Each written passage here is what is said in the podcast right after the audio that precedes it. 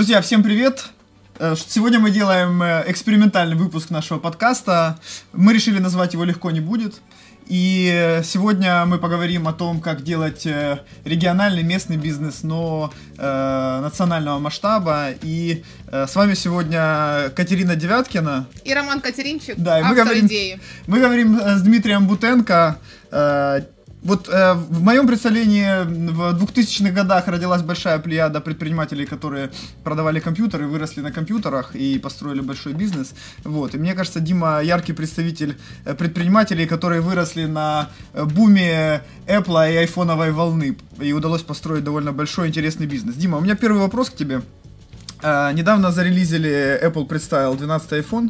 Вот. Это как, как вообще рынок и как продавцы его оценивают? Это счастье, это разочарование? Что, как вы думаете? Смотри, тут все очень просто. Каждый год новый iPhone для нас это просто праздник. Просто праздник? Просто праздник. Окей. А сколько таких праздников в году? То есть это немало для... Ты знаешь, для я, я хотел бы, чтобы их было три в году, но, к сожалению, один раз в году они выпускают новый iPhone, и для нас это, конечно, некое обновление всего.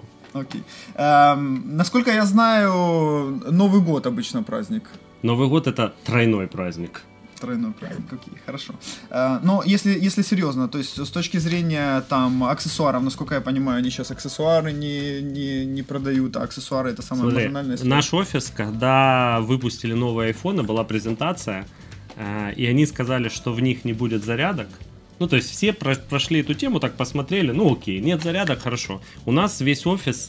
ну, праздновал, аплодировал и все, потому что мы за четыре месяца до этого стартанули э, на американский рынок бренд чарджеров. Ага. И они берут и убирают свои. О, ну, круто. То есть, попали. Круто. Ну, об этом мы еще поговорим, кстати, да. Про бренд чарджеров и про свои бренды. Это очень интересная тема.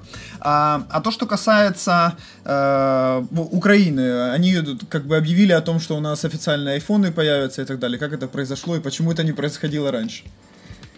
Если быть честным, это такая тема, знаешь, как официальные айфоны в Украине, каждый на себя пишет, что он официальный. Если походить по городу Харькову и посмотреть, то официальных Apple реселлеров, вот каждый официальный Apple, Apple реселлер. Но если зайти на сайт Apple и посмотреть, там этих людей нет в списке, этих компаний. То есть это такое, это больше украинский маркетинг угу. и завлечение клиентов, не более того. А, то есть то что, то, что сегодня объявляют о том, что это официальный, он на самом деле не такой официальный, как хотелось бы. Ну... Скажем так, не, не настолько официальный, как хотелось. Окей, okay, а как можно определить, официальный телефон или неофициальный? Смотри, какая, ну тут, тут для пользователя есть такая штука, что все там гонятся официально и все остальное. iPhone, он всегда один и тот же. Uh-huh. То есть подделать iPhone невозможно, uh-huh. потому что есть Apple ай ди, и как бы ты от этого не уйдешь. Uh-huh. Поэтому для пользователя в конечном итоге никакой разницы нет. Окей, okay. А как я тогда, как пользователь, принимать должен решение по цене? А, просто в Avic покупать. Это первый продакт плейсмент, Кать. Ты, пожалуйста, посчитай, сколько здесь будет раз Avic, потому что нам надо будет расходы как-то отбить. Окей. Но на самом деле я так понимаю, что, как правило, цена, то, что мы видим у нас в рознице, и та цена, которую они анонсируют, она отличается существенно, да, обычно? Ну, цена, цена в рознице у нас гуляет на тридцать процентов. Хотя это один и тот же телефон абсолютно. И зависит это от многих факторов. Ну, типа, есть псевдоофициалы, uh-huh. которые на самом деле не такие уж официалы, да. И есть люди, которые там, ну, разные импортеры, которые завозят сами. А псевдоофициалы — это те, которые называют себя, но на самом деле завозят. Э... Абсолютно, да. Я думаю, что я, я, я сейчас за эти слова получу много uh-huh. приятных отзывов, но это они такие же официалы, как и... Окей, okay. Ну, мне для простого обывателя несколько вопросов. Первый. Как быстро я могу получить iPhone от момента релиза и начала продажи? Ну, два дня.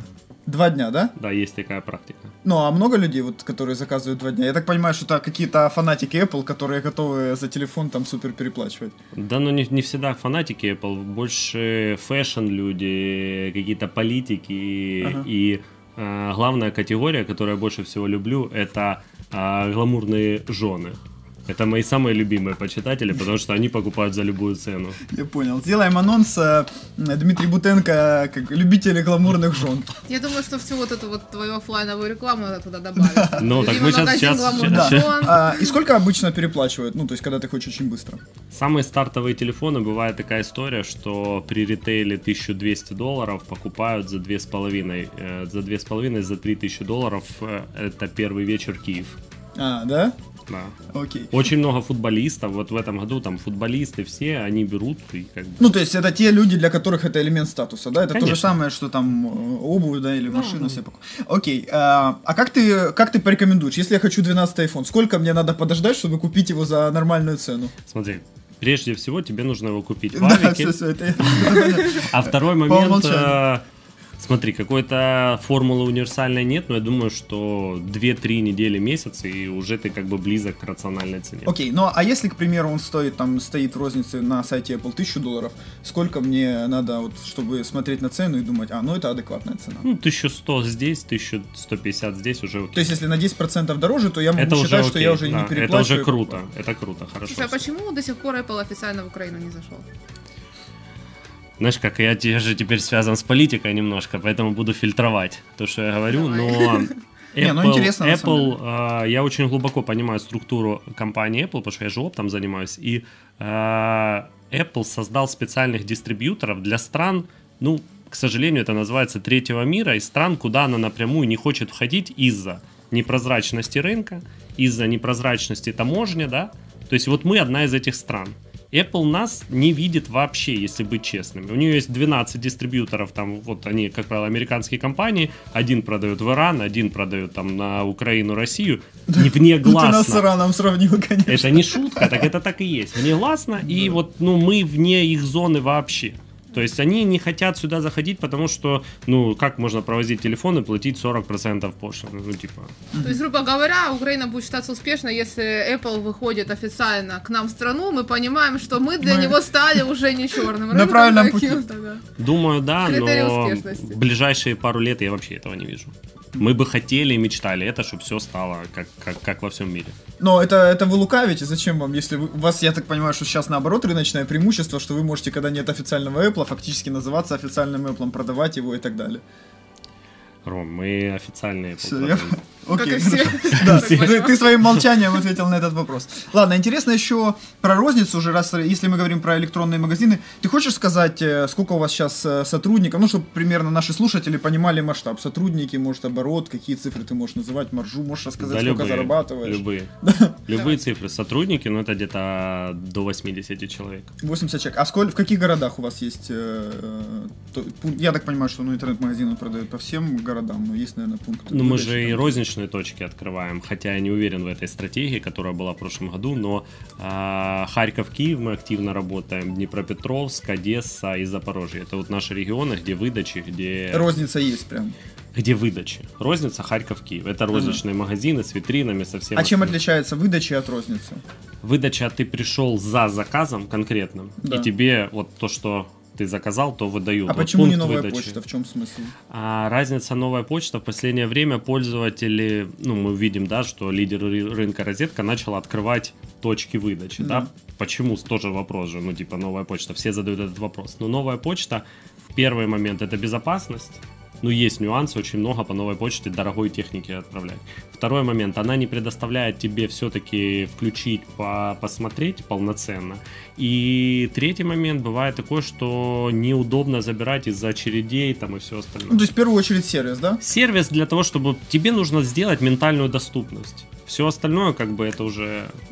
А ментальная доступность это что? Это что я в этом регионе могу купить в этом интернет-магазине, но заплатить только когда его включил, пощупал, посмотрел. А, ну то есть, грубо говоря, это ну, потребность безопасности, да, что меня не обманули. А насколько, кстати, вот ты ж уже много лет в электронной коммерции, ты можешь выделить какие-то этапы, как менялось или формировалось сознание покупателя? Потому что я для себя четко помню, что когда-то там лет десять назад интернет-магазины могли обмануть, там, я не знаю, я мог заплатить картой, мне ничего не доставили, были магазины, которые появлялись, пропадали. Вот ты выделяешь для себя какие-то этапы? Смотри, первый самый этап это две тысячи пятый год, когда в интернете покупали некие реселлеры, ну, все покупали что-то у знакомых, а эти знакомые покупали в интернете. Второй этап это восьмой-девятый год, назовем это так, в интернете дешевле. То mm-hmm. есть пошел тренд, что там дешевле, да? Mm-hmm. То есть и вот в этот момент безопасность пошла хоть на какой-то уровень. Когда мы начинали, там девятый год, это условно, это было после офлайна, может до этого офлайн был, да?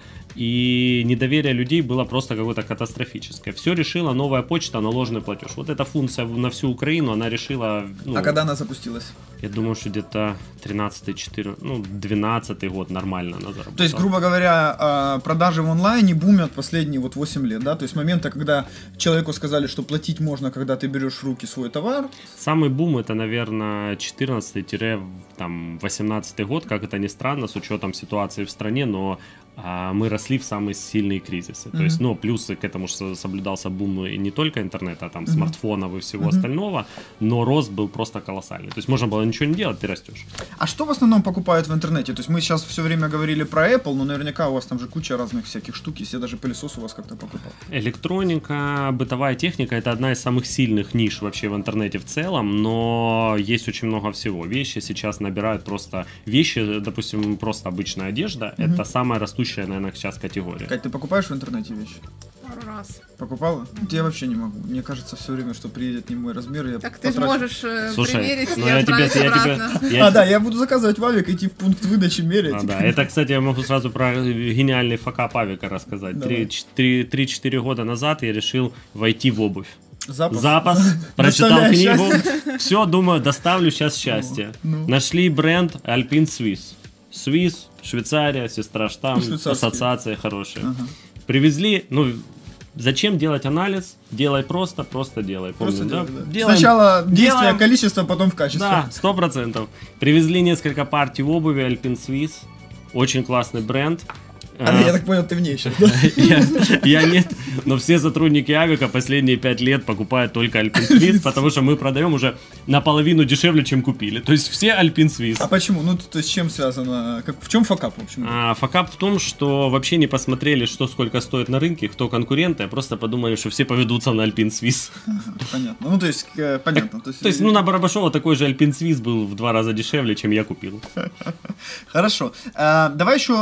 Э, Вот мне интересно, все-таки вот грядет Черная пятница, потом после Черной пятницы идет Новый год. Как ты можешь охарактеризовать вот эти два события, если брать вот абстрактно для рынка ритейла в принципе, то есть как, насколько растут продажи, какие есть фишки, например, в Черную пятницу? Еще три-четыре года назад я не верил в Черную пятницу, ее не было.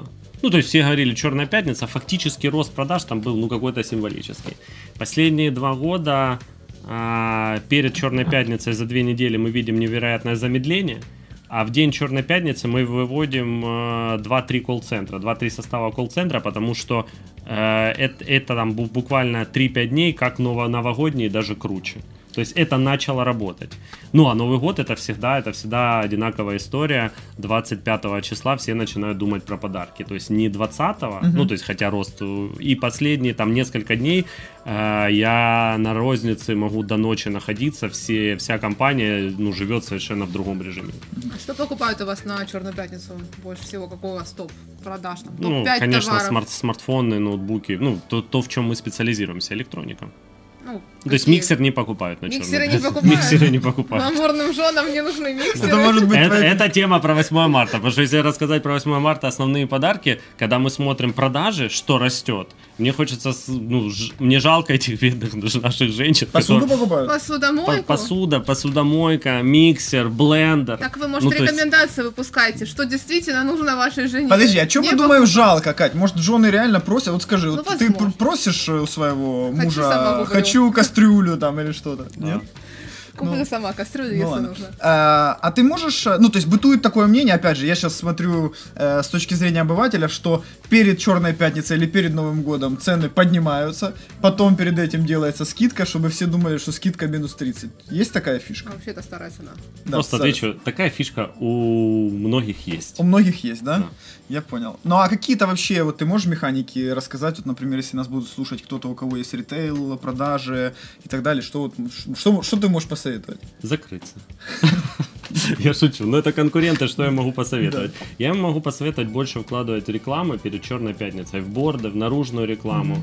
То есть это вот то, что я им посоветую. Я понял. А вот, кстати, про борды и наружную рекламу. Как сделать так, чтобы вот как ты весь центр Харькова усыпать бордами. Ну, то есть, везде, да, кстати, где я иду, везде Avic, Avic, Avic, Avic. Это очень интересно, и я бы тогда расширил этот вопрос. Долгое время бытовало мнение, ну, и мы там так или иначе связаны с интернет-маркетингом, что офлайн не работает в онлайне, и что не очень правильно рекламировать, если у тебя там электронная коммерция, интернет-магазин или онлайн-продукт, его рекламировать в офлайне, это дорого и неэффективно. В какой момент вы решили это сделать, почему и какой есть результат? Смотри, это была комплексная маркетинговая стратегия. То есть это у нас, у меня есть товарищ Роман Гавриш, он mm-hmm. мне дорого обошелся. Mm-hmm. Ну и в хорошем... Роман Гавриш, привет, да, если слушаешь. Это в хорошем и в хорошем смысле. Мы делали стратегию... Ты называешь его дорогой, когда звонишь? Привет, дорогой. Он очень дорогой друг. Мы начали делать маркетинговую стратегию, которая ориентировалась, конечно, и на розничную историю. И когда ты выходишь во внешнюю рекламу, самая главная ошибка, которую делают все. Я возьму десять бордов на месяц, случится чудо. А чудо не происходит. Оцифровать на грани фантастики. Все данные, которые дают медиакомпании, ну типа там проходное количество людей, там скринов сколько, это все вообще, я могу сказать, что ну, чушь. Работает только одно. Когда ты берешь, рискуешь огромным количеством бордов на четыре-шесть месяцев. Это очень большие деньги, и это работает. А что значит рискуешь? Ну, ты рискуешь большой суммой денег, и ты не понимаешь, тебе никто никогда не даст в жизни никакой гарантии. То есть тебе все, ну, в момент продажи пообещают все, что угодно, скажут, тебя увидят миллион миллионов людей, но... Ну, то есть это такая себе ковровая бомбардировка. Да, без э, метрик. То есть это не Google Аналитик, в котором ты видишь все, да, это... Палец ну, вот у Ромы была история, как он в карантин вышел с бордами. Да, да, кстати, да, я послушал твои советы, но э, эксперимент не закончен. У нас было, был случай, когда мы тоже ковровую бомбардировку купили двести бордов в городе, но закрыли город на карантин. Это как раз было в марте, в середине марта, и мы пока результат не получили и сняли быстро. Э, сколько, много это сколько? Сколько надо бордов покупать, чтобы как бы... Я думаю, что для таких, ну, для компаний, как мы, меньше пятидесяти не имеет никакого смысла. Угу. И в какой момент ты нач- начал понимать, что это имеет смысл, судя по тому, что ты все время это делаешь теперь? Это уже, ну, часть некой маркетинговой стратегии, то есть, скажем так, в интернете мы закрыли, нас там видят, знают, а это еще некий канал, а сейчас мы на него рассчитываем как некий канал напоминания о себе. Угу. То есть это второй, то есть всегда должно быть, если ты в интернете работаешь, да, но еще выбери один-два канала, то есть, ну, есть кто-то конкуренты, которые не вешают борды, ну, там, условно, радио он включает, да, угу. Вот мы выбрали борды, потому что, ну, есть определенная там э, система работы. Ну, уже. Самому приятно, по центру едешь, видишь. Ну, рекламу. Кстати, да, с женой едешь, смотри, что... Вот где наши, вот почему мы не поедем в Турцию. Я понял. Ну, еще раз, возвращаясь к своему вопросу, все-таки, когда ты стал чувствовать, что это работает, потому что... шесть я... месяцев. Через шесть месяцев? Через шесть месяцев мы поняли... А что происходит? А мы поставили некие... Ну, то есть, смотри, что происходит. Мы поставили же датчики на магазины. У нас на всех магазинах, даже точках выдачи, стоят датчики, э, сколько людей зашло. Угу. И... Я, я, я слышал, что даже ночью они работают. Да-да-да. Это мы еще поговорим. И мы начали... ну элементарным образом считать, сколько людей зашло именно с розничным запросом. Mm-hmm. То есть сколько людей зашло, сколько людей забрала заказ готовый. И вот людей, которые просто зашли с улицы, стало расти прям, ну... Значительно есть, больше. Ну, прям... А заказы забирать больше стало? А заказы забирать — это чисто интернет-история, а mm-hmm. вот с розницы по запросу просто пришел, mm-hmm. купил, вот их стало больше. Я правильно понимаю, что рой посчитать впрямую вообще невозможно, да? То есть ты должен понимать, что ты, это некая долгосрочная стратегия, когда ты строишь бренд, и в следующий раз, когда я подумаю про «Черную пятницу», и как бы у меня сформируется лояльность, я буду заезжать в...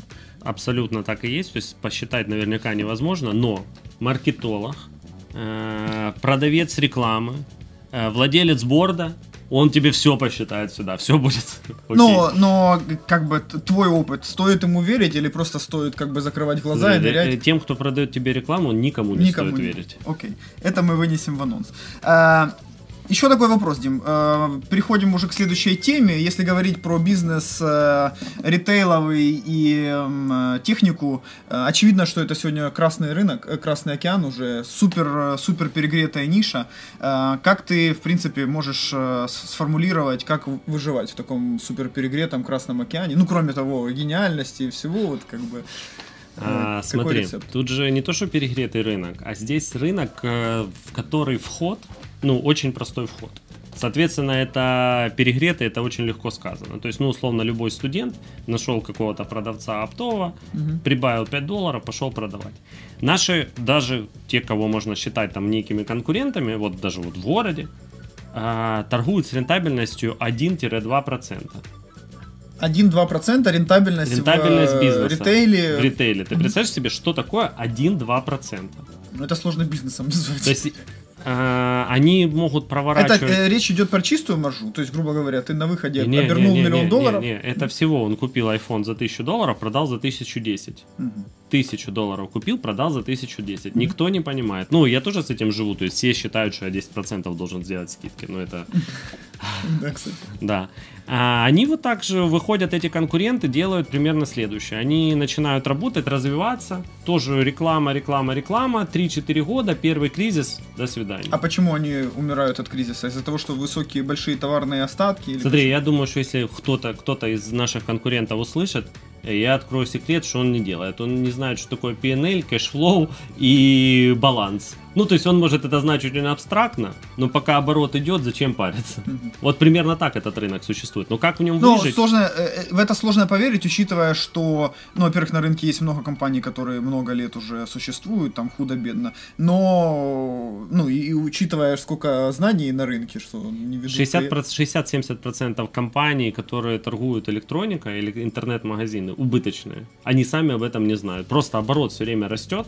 А, то есть они живут на... на... Ну, на потоке. Да, просто на потоке, и они сами до конца не понимают. Но в первый же кризис они там схлопываются, потом кто-то возрождается, потом кто-то еще. То есть, ну и мы это наблюдаем. Там у меня есть. А несколько... кто страдает от этого? Ну, то есть, если они живут на потоке, кто конечный бенефициар этого всего убытка? А конечный бенефициар — это когда они разваливаются. Вот когда, условно, люди там заказали, оплатили, и вот эта компания разваливается. Ну, это бывает редко, никто особо не замечает. Ну, страдают, получается, оптовики, с ними не рассчитываются, или производители? Оптовики и покупатели в момент развала компании. То есть, для рынка а, в целом... то есть могут даже не выдать заказы покупателям? Ну да, в Одессе несколько сейчас случаев было таких, когда просто завалились там с несколькими миллионами долларов. Все. Ага.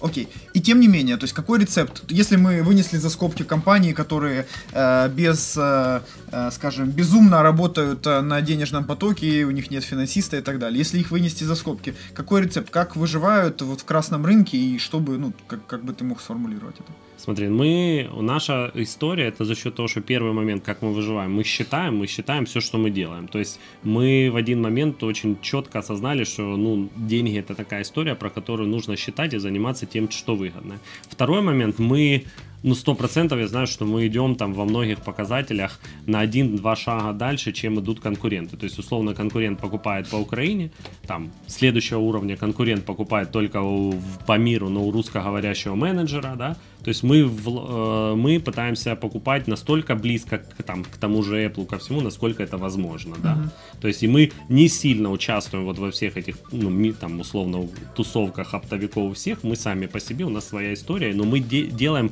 гораздо более экспертную закупку и гора- гораздо глубже этим занимаемся. А, ну то есть, то есть рецепт в твоем случае, если я правильно понимаю, вот эту всю цепочку поставки, ее надо как бы разобрать и как можно ближе быть к... То есть в цепочке к... поставки конкурента пять человек, он сам об этом не знает, потому что, ну, любой, кого не спросит. А можешь вот сформулировать, как выглядит цепочка поставки? Вот, например, производитель Apple, что дальше? Смотри, есть производитель Apple, есть э, его дистрибьютор, который работает на страны, то, что я рассказывал, да? Uh-huh. То есть он, который работает на страны, где нет Apple. Uh-huh. От него, как правило, следующее звездно от этого оптовика, их всего двенадцать в Соединенных Штатах, Apple, вы, ну, в США поставила таких двенадцать компаний, сейчас сократила даже до восемь, то есть uh-huh. есть восемь людей. Дальше идут оптовые дистрибьюторы за ними, то есть которые продают много, mm-hmm. хорошо и все остальное. Потом, как правило, идут русскоязычные компании, которые работают на наш рынок, просто оптовики. Это уже наши оптовики? Это не наши, мы... не-не-не, они сидят, как правило, за границей. То mm-hmm. есть это оптовики. Это уже третье звено. Это третье звено. Следующее звено — крупный ввозчик, вот там, условно, в Украину, Россию, Беларусь и все остальное. То есть mm-hmm. это украинская компания. Логисты. Лог... Ну, они, по сути, логисты, они работают вообще на одном проценте. Переброска. Ну, да, переброска, вот они за счет этого работают. Следующее звено — это крупный оптовик в Украине. Это уже пятое. Пятое звено. И еще есть звено — локальный перепродавец, там оптовик в Харькове, к которому идет студент. Уже фактически, который есть, а, которому, которому еще, еще может идти студент. То есть, грубо говоря, в Украине, да, в Украине вот этих, в Украине, по моим данным, работают напрямую с компанией, вот которая с Apple, Ну, думаю, что два-три человека. Ну, то есть, я так понимаю, что и самая высокая маржа получается, чем ближе ты к этой, ну, чем выше ты к этой цепочке продаж, к первому звену, тем выше у тебя маржа. Да, да. Но есть одно, одна маленькая, ну, различие, угу. что здесь ты можешь купить один iPhone, а там ты не, не можешь купить угу. сто iPhone. А сколько надо там покупать и какой должен быть объем? девятьсот шестьдесят штук — это палета. Ну, то есть девятьсот шестьдесят штук — это норма продажи. Но девятьсот шестьдесят Apple. Штук — это девятьсот тысяч долларов. Может быть. Ну, не ой, считал. Не может быть, сколько... Не считал. Не считал, я понял. Окей. Ну, то есть мы говорим о том, что чтобы подниматься... Ну, логично, да, чтобы подниматься по этому э, звеньям цепи, у тебя просто должен расти масштаб. Соответственно, ты должен делать э, абсолютно групповые закупки. Гру... Грубо говоря, так. Окей, хорошо. Но надо еще стараться это делать тихо. Чему вы уделяете больше внимания сейчас, как интернет-магазин? Маркетингу, ну, то есть я понял, что вы заморачиваетесь, или ассортименту, или сервису, или закупкам, где, где баланс? Смотри, вот тут же ритейл – это всегда баланс всех этих вещей, но понятно, там все говорят, мы сервисная компания, ну, кого не спроси, мы сервисная компания, да, а, и многие заменяют плюшками фундаментальный сервис. Что такое фундаментальный сервис? Ты заказал в интернет-магазине и хочешь забрать, ну, в ближайший день-два, хочешь, да. чтобы тебе сегодня или завтра доставили, да. Вот что лучше для человека, я всегда пытаюсь это объяснить, чтобы ему на следующий день доставили товар вовремя, или доставили через неделю, но с вау-эффектом и бубном. Ну, то есть, в итоге люди выбирают, основная масса людей, для них сервис – это быстро, вовремя, то, что они хотели. Угу. Все плюшки – это очень такая история, ну, которая для Инстаграма. Вот угу. потом показать, что у тебя вау-эффект, у тебя еще что-то. Это вот эту тему я больше всего люблю. Ну, то есть, грубо говоря, э, это не, некие спортивные такие спринтерские показатели. Ниже цена, быстрее доставка. Э, ну, там, это как бы... По сути, скажем... те же принципы Амазона, то есть, который работает для клиента, чтобы у него все было быстрее, дешевле. И то есть Amazon же, если гла... это главный ритейлер мира, да? Угу. Ну, то есть он там не рассказывает про какие-то супер плюшки, ну, да, что да, мы доставляем есть... счастье. Да, да, да. Он доставляет товар, доставляет его вовремя. И, ну, это не популярно. Популярно выложить в Инстаграм. У меня есть тут тоже в Харькове товарищ один, мы там с ним учились. Вот у него все на вау-эффекте. Ага. Вот это там, да. Для Инстаграма супер. Девочки тебя больше любят, все в порядке. Но не, это не про деньги. Кстати, про Инстаграм. У вас же аккаунт довольно развитый, именно Avic инстаграмный. Ну, какой оттуда, конечно, идет выхлоп? Для чего он у вас? Для бренда, для продаж, для привлечения сотрудников? Ну, смотри, это же тоже комплексно. То есть для эйч ар, допустим, просят всегда в этом аккаунте делать что-то для нее, чтобы бренд был работодатель. А там, да, финансист просит сильно не светить, чтобы нас там не, не видели. У всех свой интерес в этом аккаунте, но то, что, ну, сейчас он должен быть, это логично. Но если, да, посчитать, то насколько он вообще у вас конверсионный, скажем так, с точки зрения от общего продаж? Трафика клиентов, от общего продаж, это, думаю, что до одного процента, до двух процентов, ну, может, максимум. Ну, один и три там было. Слушай, ты отличную тему поднял про финансиста, сильно не светить. Вот хотелось бы поговорить про стереотипы и вообще про ситуацию, которая у нас в Украине с бизнесом. Потому что я, кстати, последнюю новость, которая меня очень позабавила, что в Борисполе поймали человека, который вез э, целый чемодан айфона. Вот мне всегда... Ну, во-первых, это знакомый твой какой-то, да? Конечно. Вот. Ну, во-первых, как это происходит в современном мире? Почему до сих пор ловят кого-то с чемоданом айфонов? Как это вообще может быть? Смотри, а как может быть вот iPhone, да, ты его взял в карман, поехал, да, mm-hmm. вот там на границе же работают огромные компании, прям создаются компании, которые работают с кучей физиков. Физик может ездить на законных основаниях, перевести этот iPhone, да, он очень маленький. А пошлина на него и там растаможка условно сорок процентов. Грубо говоря, в сумке перевозят просто три айфона, как, это, как бензин через границу. Абсолютно так и происходит. То есть это, до сих пор это может работать? Смотри, это всегда работало и будет работать, пока мы не сделаем правильное законодательство, пока, ну, ну сорок процентов пошлина. Ты за четыреста долларов, живя условно за пять километров от границы, поездишь? Ну, конечно, все поедут. С удовольствием. Да, то есть, ну, условно они берут, и это легально. Это легально, он провозит телефон. Ну, то есть легально. Просто получилась ситуация, что человек взял чуть больше, чем он должен был. Ну, собрать. Может, где-то, да, что-то взял больше. Хорошо, скажи, пожалуйста, история про э, давление на бизнес, обыски и так далее. Я так понимаю, что, э, учитывая, сколько ты, сколько ты лет в бизнесе? Ну, наверное, пятнадцать. пятнадцать. За пятнадцать лет, я так понимаю, что много циклов прошло. Вот э, ты, ты выделяешь какие-то этапы и как сейчас? про давление. Ну, я думаю, что самое сильное было это вторая часть правления Порошенко. Это прям... Вторая часть правления вторая Порошенко. Вторая часть правления, не первая, вторая mm-hmm. часть. Это прям было... Даже не Янукович. Ну, не знаю, может, Януковича мы по масштабам не застали. То есть я про Януковича, ну, много слышу, слышу, отжимали, отжимали. Пока не нашел ни у кого, ни, никого, чтобы у него конкретно отжали, да. Mm-hmm. Ну, то есть, но многие, ну, это, может, какой-то крупный бизнес. При второй части Порошенко была распространенная история э, обыск для давления, да. Mm-hmm. Есть сейчас такая классная книга, можно, ну, так вечером почитать. Обыск — это признание. Обыск — это признание. Это признание, да-да-да. То есть обыск — это признание. То есть предприниматель, если к нему пришли с обыском, значит, он что-то из себя представляет. Все, ты можешь реально праздновать, все в порядке. У тебя все в порядке. Круче я скажу другое, что если у тебя не было обысков, значит, ну, тебя еще не признали. Вот действительно, что, то есть давление было. Сейчас, я думаю, что на данный момент я вижу, что его гораздо меньше. Давление было — это что? Что с точки зрения количества, сколько это обысков в год, с какой целью? Ну, цель ну, понятна. Смотри, но... есть э, традиционный новогодний обыск.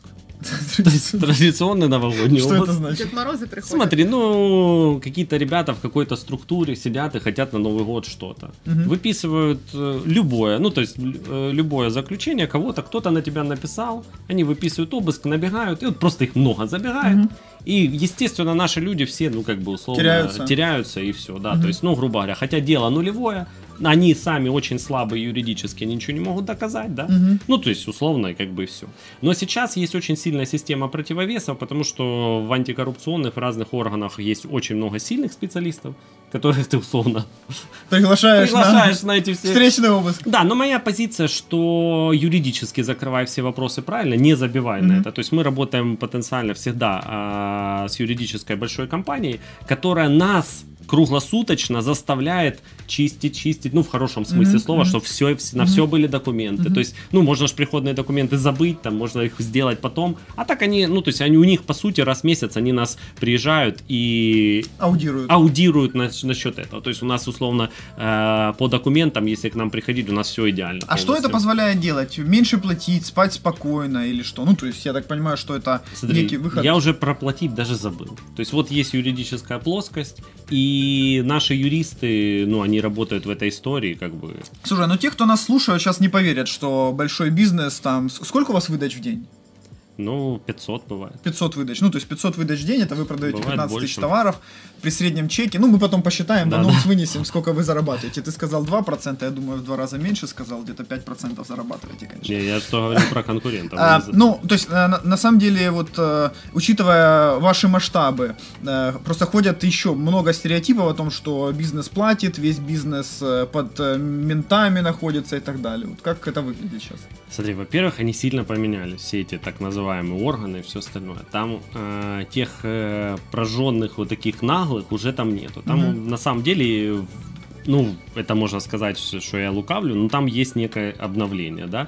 И там сейчас очень много слабых людей на mm-hmm. самом деле. И даже когда они приходят, ты, если не боишься, то у тебя все будет окей. Угу. Но наши люди, ну почему они все будут говорить, что да не верим, не верим? Потому что, как правило, когда к ним приходят, первым делом он несет деньги. Ну да. То есть, сдается. Ну, да, сдается. То есть даже эти часто э, разные ребята говорят, что они сами не ожидают, что такое происходит. Ну, то есть, твой совет, скажем, предпринимателям, которые все еще э, противостоят этим всем давлению и обыскам, какой? Оставаться в юридической плоскости, нанять опытного юриста и не бояться? Сто процентов. И думай про документы, про то, чтобы у тебя было все плюс-минус прозрачно до самого процесса. Как правило, наши ничего не ведут, никаких учетов вообще, полностью вот так, а потом удивляется, почему так происходит. Uh-huh. А еще такой вопрос. Вот в информационном поле регулярно проскакивает, арестовали партию, э, то есть, как бы, э, мне кажется, что примерно партии айфонов и наркотиков в Одессе арестовывают примерно одинаково часто. Э, как это вообще происходит и что это значит? Не сталкивался. Не, стал... ну, не ты сталкивался. Ж, ты же слышал об этом? Ты ну, слышал, читал, так не сталкивался. А, я понял. А почему их арестовывают, интересно? Может, какие-то ошибки в документах. Я понял. То есть это тема, которую ты хотел бы пропустить? Да я, я, я, я же я в Одессе не живу. Окей, хорошо. Как бы мы по твоему ответу поняли ответ. Вот наши паблики городские последние где-то полгода я видел, наверное, три или четыре раза видео, как обворовывали твой магазин или пытались обворовать твой магазин. ночью. Расскажи, пожалуйста, как вообще это происходит? Ну, не в смысле, как оборовывают магазин, а какие результаты, и зачем заходят и, и так далее. Уникальная история. Эта же история пошла с того, когда мы открыли красивый ритейл, да? Красивый ритейл открыли, на витринах большое количество товара, все классно, все хорошо.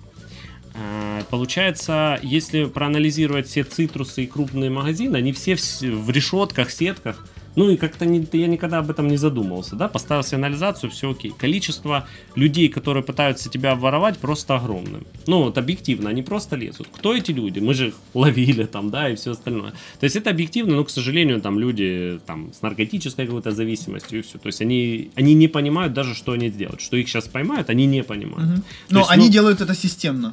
Да, системно, ну то есть у нас в, за год пять раз. То есть я же уже пошутил, что буду ставить капканы. А как выглядит, как выглядит типичная вот попытка? Типичная попытка — это он открывает одну дверь и удивляется, что там вторая.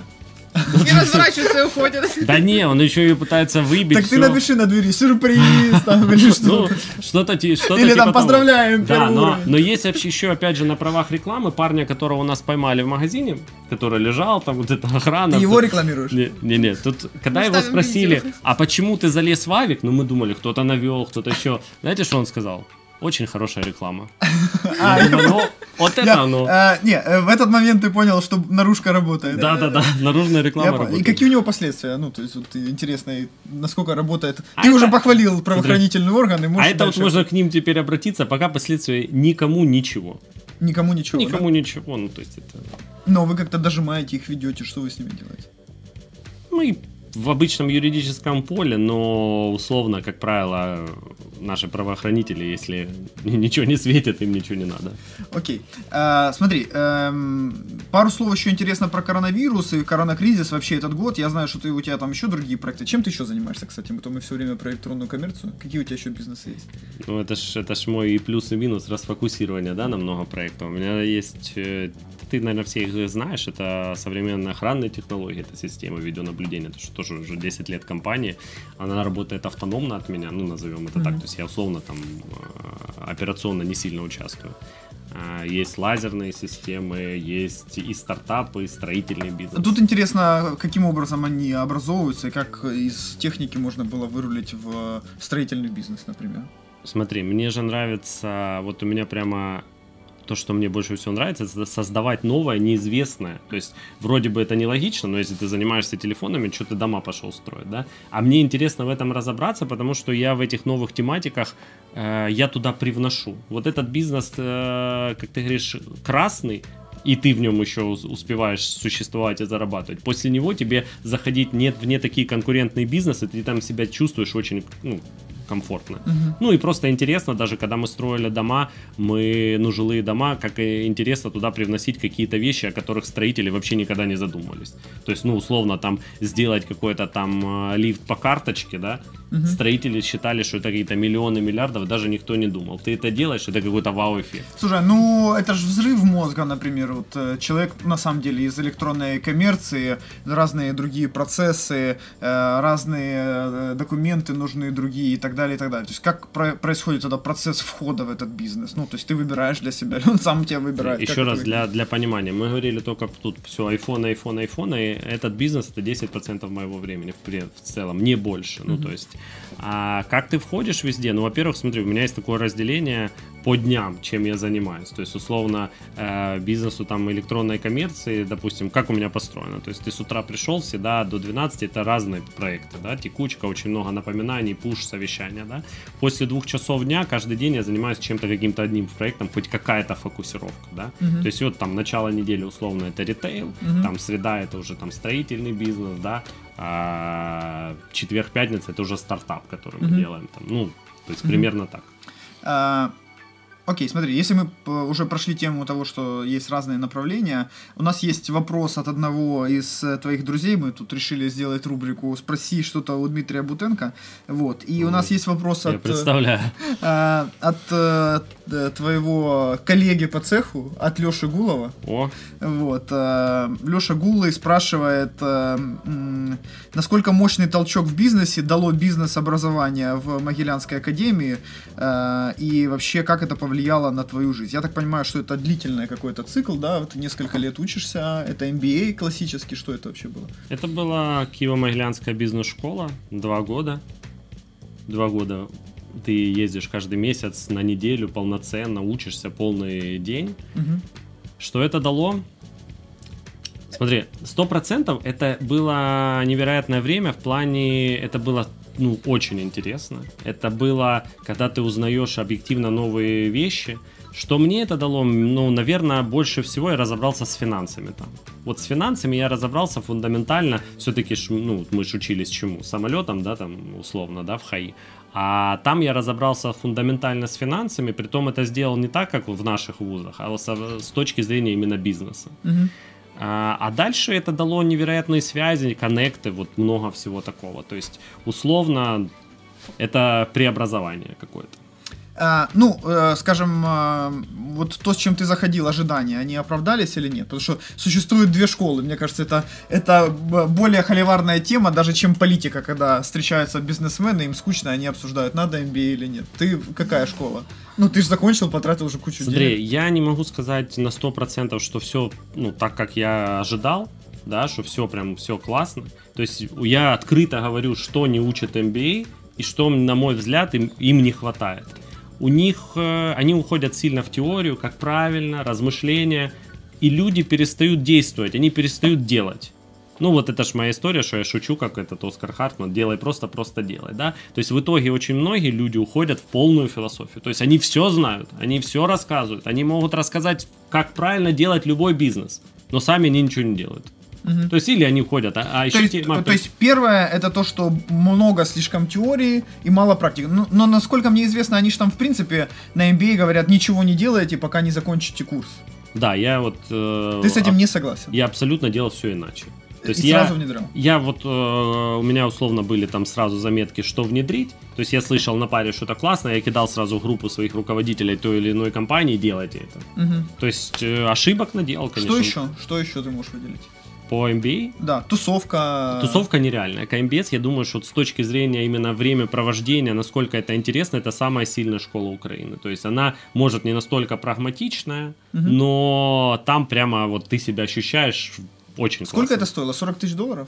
Ну, примерно. Но ценность ты получил по десятибалльной шкале насколько? Вот твое внутреннее ощущение. Ну, я думаю, что они не обидятся, но на семь, думаю, на семь точно. На семь точно. Ты бы пошел еще раз, то есть ты бы советовал, не знаю, если бы там твой сын э, сказал, папа, я хочу сорок тысяч долларов потратить на бизнес-образование, ты бы его, ему советовал туда пойти? А, смотри, знаешь, как я отвечу на этот вопрос? То есть все-таки я пытаюсь отвечать, ну, плюс-минус честно и откровенно, да, вот такая у меня... Это история. Это и... по-депутатски. Да, да, да, да, в депутатах мне светит очень хорошая перспектива, в кавычках. Но, наверное, я бы не всем туда посоветовал идти. То не есть всем. Не всем. Okay. То есть, если раньше я думал, что это нужно всем, но не всем. Uh-huh. А кому не нужно тогда? А, тем, кто и так занимаются бизнесом и активно растут, как это ни странно, я думаю, что не факт, что нужно. Uh-huh. Я, я за то, что это образование очень нужно топ-менеджменту. Оно перезагружает, оно все. Uh-huh. Ну, а есть... собственнику не факт. Не факт, окей. Не каждому. А какая тогда, по твоему, по, по твоему мнению, оптимальная модель вот, образования для собственника или для топ-менеджмента? То есть как учиться? Я думаю, что это лучше всего, это когда самообразование или точечные курсы, когда ты начнешь после этого что-то делать. Ну, типа, у тебя сейчас... Ну, то есть, смотри, все мы прочитали тысячу книг. Он, допустим, Катя, я смотрел, ты прочитала, наверное, три тысячи книг, там, я не знаю. Так да? Она уже некоторые пишет. Да, она уже пишет книги. Но, смотри, за- зачем ты сейчас, там, условно, вот часто говоришь людям, зачем ты сейчас читаешь книгу, если ты ничего из нее не будешь делать? Главный вопрос, типа, если сейчас в твоей компании есть проблема с финансами, читай финансы, внедряй, делай. Иначе, ну, ты с каждой книги возьмешь одно предложение и ничего не, не сделаешь. То есть, в итоге, опять же, будешь очень умным, очень начитанным, ничего не делаешь. Супер. То, то есть, точечно бей в информацию. Супер. Э, ну что, спасибо, Дима. Да, Мне кажется, Дима. Что у нас получился очень хороший э, выпуск. Э, было интересно. И теперь я су- хорошенько прокачался в том, как устроен iPhone, цепочки продаж и все прочее. Главное, чтобы налоговая не прокачалась. Да.